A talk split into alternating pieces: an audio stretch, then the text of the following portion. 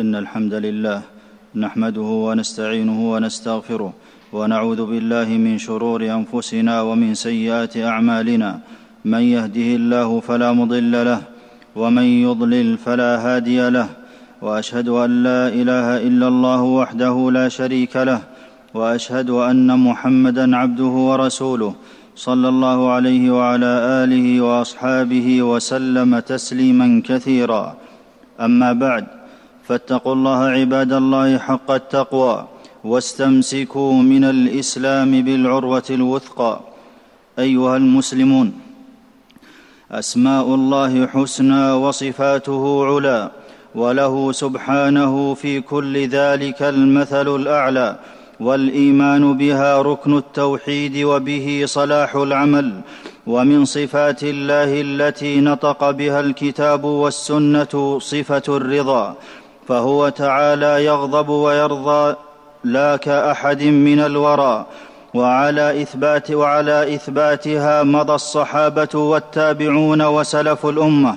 وطلب رضا الله وحده هو الغاية التي شمر إليها أنبياء الله وأولياؤه وعباده الصالحون. قال عز وجل ومن الناس من يشري نفسه ابتغاء مرضات الله والله رؤوف بالعباد. فإسماعيل عليه السلام اثنى الله عليه في كتابه بالفوز برضاه. قال تعالى واذكر في الكتاب إسماعيل إنه كان صادق الوعد وكان رسولا نبيا وكان يأمر أهله بالصلاة والزكاة وكان عند ربه مرضيا. وموسى عليه السلام وعده ربه جانب الطور فبادر إليه طمعا في رضاه. قال سبحانه وما أعجلك عن قومك يا موسى؟ قال هم أولئك على أثري وعجلت إليك رب لترضى. ودعا سليمان عليه السلام ربه أن يلهمه فعل ما يرضيه. فقال رب أوزعني أن أشكر نعمتك التي أنعمت علي وعلى والدي وأن أعمل صالحا ترضاه. وزكريا عليه السلام نادى ربه أن يرزقه ولدا يرضى الله عنه فقال واجعله رب رضيا. ووصف الله نبينا محمدا صلى الله عليه وسلم وأصحابه بإحسان العمل ابتغاء رضوان الله. قال عز وجل محمد رسول الله والذين معه أشداء على الكفار رحماء بينهم تراهم ركعا سجدا يبتغون فضلا من الله ورضوانا ولأجل ذلك فارق المهاجرون أوطانهم قال عز وجل للفقراء المهاجرين الذين أخرجوا من ديارهم وأموالهم يبتغون فضلا من الله ورضوانا والمؤمن يتوسل برضا الله ليعيذه من سخطه كما استعاذ عليه الصلاة والسلام بقوله اللهم إني أعوذ برضاك من سخطك رواه مسلم. ومدار صلاح الأعمال وقبولها على إخلاص النية لله فبها ف ومدار صلاح الأعمال وقبولها على إخلاص النية لله فيها بطلب رضوانه.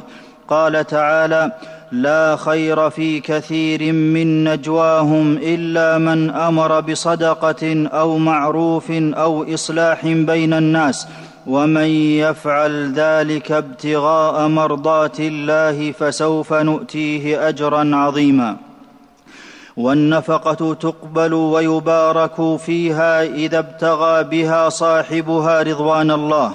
قال سبحانه ومثل الذين ينفقون أموالهم ابتغاء مرضات الله وتثبيتا من أنفسهم كمثل جنة بربوة أصابها وابل فآتت أكلها ضعفين فإن لم يصبها وابل فطل والله بما تعملون بصير وعظم الله حرمة من قصد بيت الله الحرام ابتغاء مرضات الله. يا أيها الذين آمنوا لا تحلوا شعائر الله ولا الشهر الحرام ولا الهدي ولا القلائد ولا امين البيت الحرام يبتغون فضلا من ربهم ورضوانا والمسلم ملازم لطلب رضا الله في سفره واقامته وفي افراحه واحزانه وفي كل احواله ففي السفر يستفتح سفره بسؤال الله تيسير ما يرضيه فيقول اللهم إنا نسألك في سفرنا هذا البر والتقوى ومن العمل ما ترضى. رواه مسلم. وإذا حلت به مصيبة لا يكون منه إلا ما يرضى الله به عنه. مات إبراهيم بن رسول الله صلى الله عليه وسلم فقال عليه الصلاة والسلام إن العين تدمع والقلب يحزن ولا نقول إلا ما يرضى ربنا وإنا بفراقك يا إبراهيم لمحزونون. رواه البخاري. ومن رحمة الله وكرمه أن شرع لعباده دينا رضيه لهم. قال تعالى اليوم أكملت لكم دينكم وأتممت عليكم نعمتي ورضيت لكم الإسلام دينا. وفي امتثال دين الإسلام موجبات رضا الرحمن فبالإيمان به سعادة الدنيا والآخرة ويورث العبد رضا مولاه. قال عز وجل إن الذين آمنوا وعملوا الصالحات أولئك هم خير البرية. جزاؤهم عند ربهم جنات عدن تجري من تحتها الأنهار خالدين فيها أبدا. رضي الله عنهم ورضوا عنه. ذلك لمن خشي ربه. ومن آمن وعمل صالحا فقد سلك سبيل الرضا. قال عز وجل إن تكفروا فإن الله غني عنكم ولا يرضى لعباده الكفر وإن تشكروا يرضه لكم والتوحيد الذي هو إفراد الله بالعبادة أجل عمل عند الله والله يرضى لعباده أن يعبدوه ولا يشركوا به شيئا وأن يعتصموا بحبله جميعا ولا يتفرقوا قال عليه الصلاة والسلام إن الله يرضى لكم ثلاثا ويكره لكم ثلاثا فيرضى لكم أن تعبدوه ولا تشركوا به شيئا وأن تعتصموا بحبل الله جميعا ولا تفرقوا. رواه مسلم.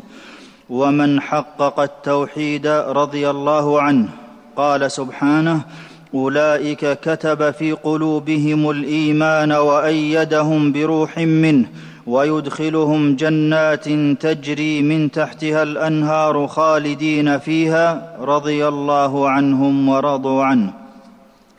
ومن نصر دين الله أيده الله ورضي عنه.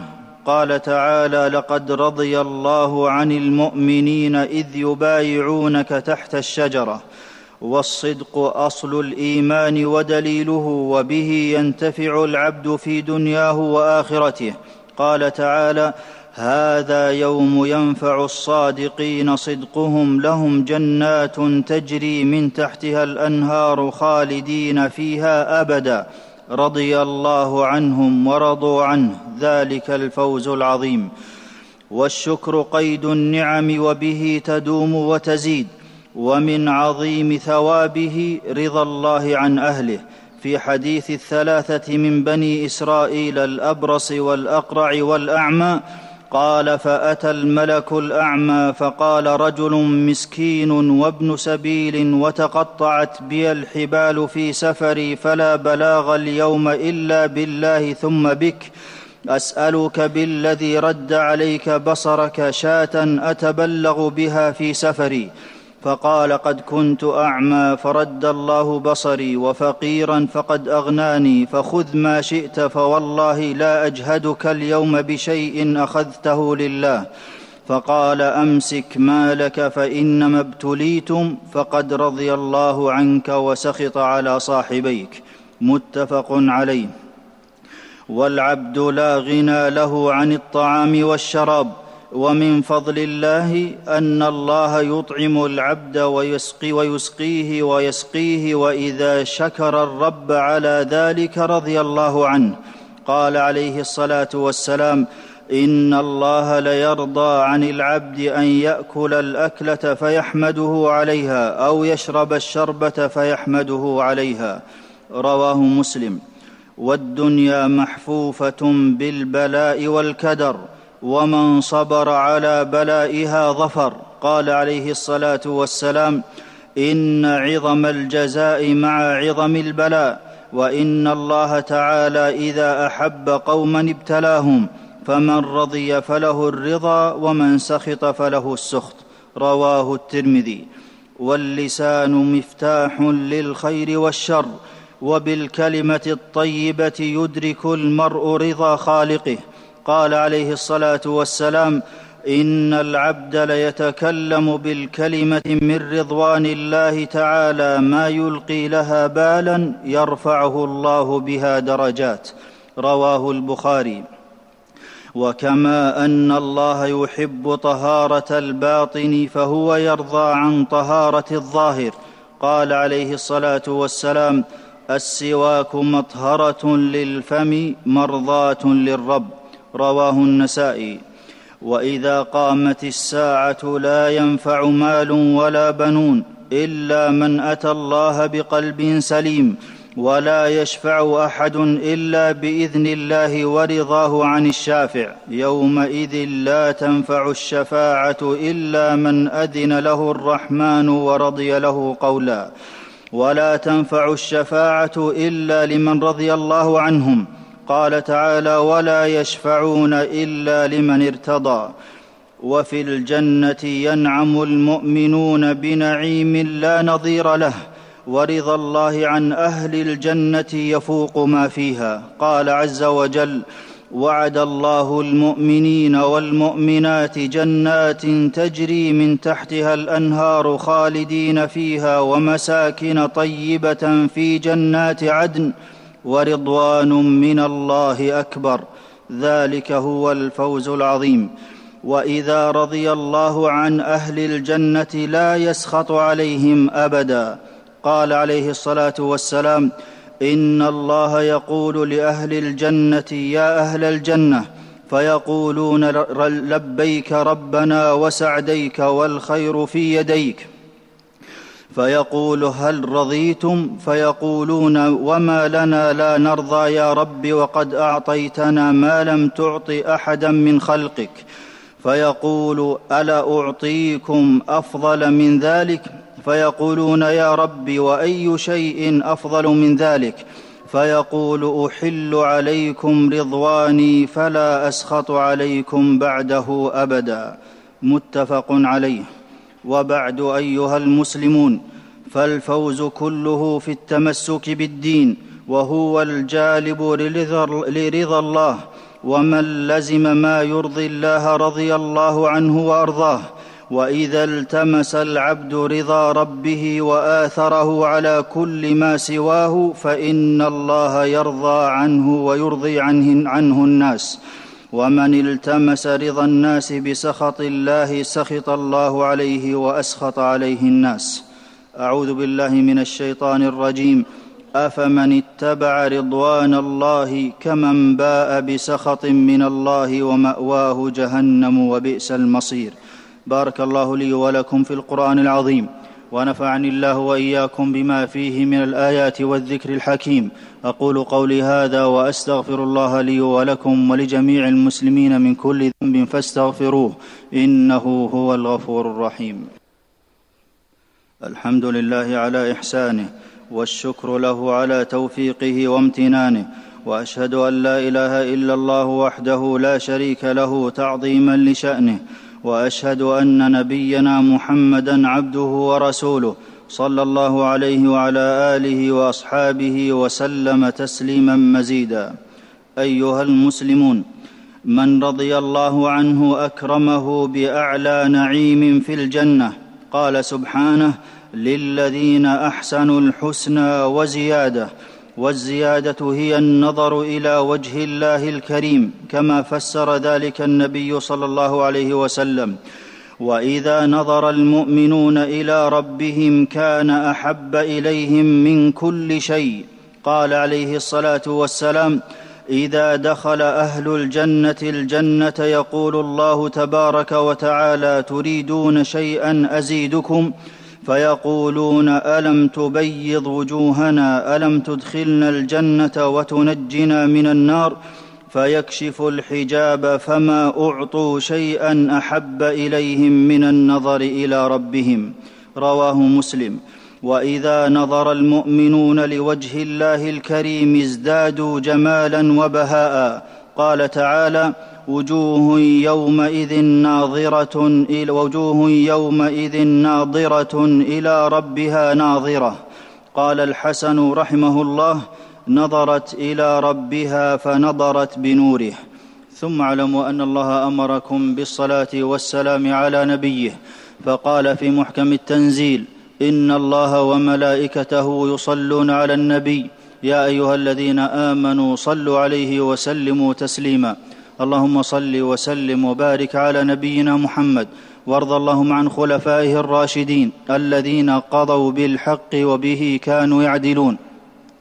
أبي بكر وعمر وعثمان وعلي وعن سائر الصحابة أجمعين. وعنا معهم بجودك وكرمك يا أكرم الأكرمين.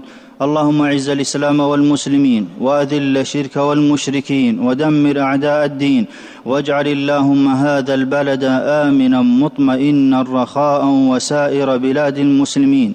اللهم ارض اللهم ارض عنا وارزقنا لذة النظر إلى وجهك الكريم. يا ذا الجلال والإكرام. اللهم إنا نسألك التوفيق والسعادة في الدنيا والآخرة. اللهم ألهمنا رشدنا وقنا شر أنفسنا واصرف عنا الفتن ما ظهر منها وما بطن. اللهم وفق إمامنا وولي عهده لما تحب وترضى وخذ بناصيتهما للبر والتقوى ووفق جميع ولاة أمور المسلمين للعمل بكتابك وتحكيم شرعك يا قوي يا عزيز.